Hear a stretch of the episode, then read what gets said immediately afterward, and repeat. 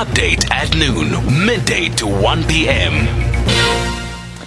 What was your reaction upon hearing that uh, Kulula and British Airways flights in South Africa had been grounded, especially on the back of some reports and, you know, videos that we've seen doing the rounds? Were you surprised at all? Well, it's happened uh, uh, recently, and I think it uh, may be the result of an overreach by the South African Aviation Authority.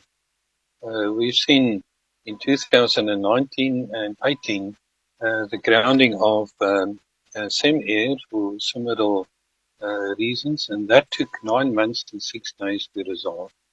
And then we had the grounding of South Africa Express, that took three months uh, to resolve.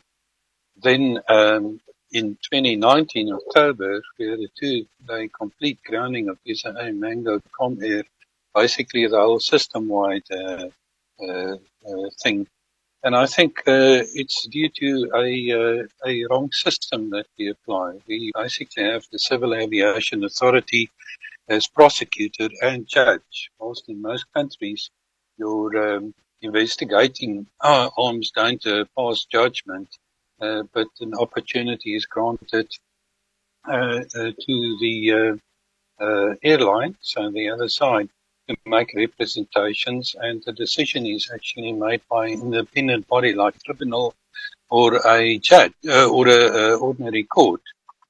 And in South Africa, we're supposed to have this, um, uh, uh, you know, uh, uh, just administrative action thing in which the the other parties have to be heard. You know, so I think that um, we really need to revise this whole system I can understand uh, that the CAA needs to act immediately on particular aircraft. Um, that uh, should be within the mandate, but a system-wide um, uh, withdrawal of an airline's uh, AOC or uh, airworthiness uh, uh, competency should be the, the matter of an independent body, in my view. So, just to that point, to your understanding, what is the actual reason for the South African Civil uh, Aviation Authority's decision? Well, uh, the initial reason uh, related to three uh, incidents which have been cleared, but now their uh, argument is that they need to be assured of the whole system of uh, safety oversight and so on by Comair, whilst the maintenance is actually provided by SA Technical. So, um, uh, you know, that is a more broad uh, based uh, approach. And in that regard, I think uh, uh, that that shouldn't be uh, part of their remit. I think that on individual aircraft, the Civil Aviation Authority has the right to act immediately. but the broader type of airline grounding, like has happened three times in the recent past, is just beyond their scope. And we've seen that the uh, Civil Aviation Appeal Committee had, um, uh, uh, you know, found against the Civil Aviation Authority uh, with the Comair uh, situation. And um, in that case, uh, you know, there were material errors and they regarded certain decisions as irrational and arbitrary and unreasonable and procedurally unfair. And now we see it again. So I just think that we need to fix the whole system so that uh, this uh, massive action doesn't happen in future and the public and the industry is really uh, balanced or their needs are listened to.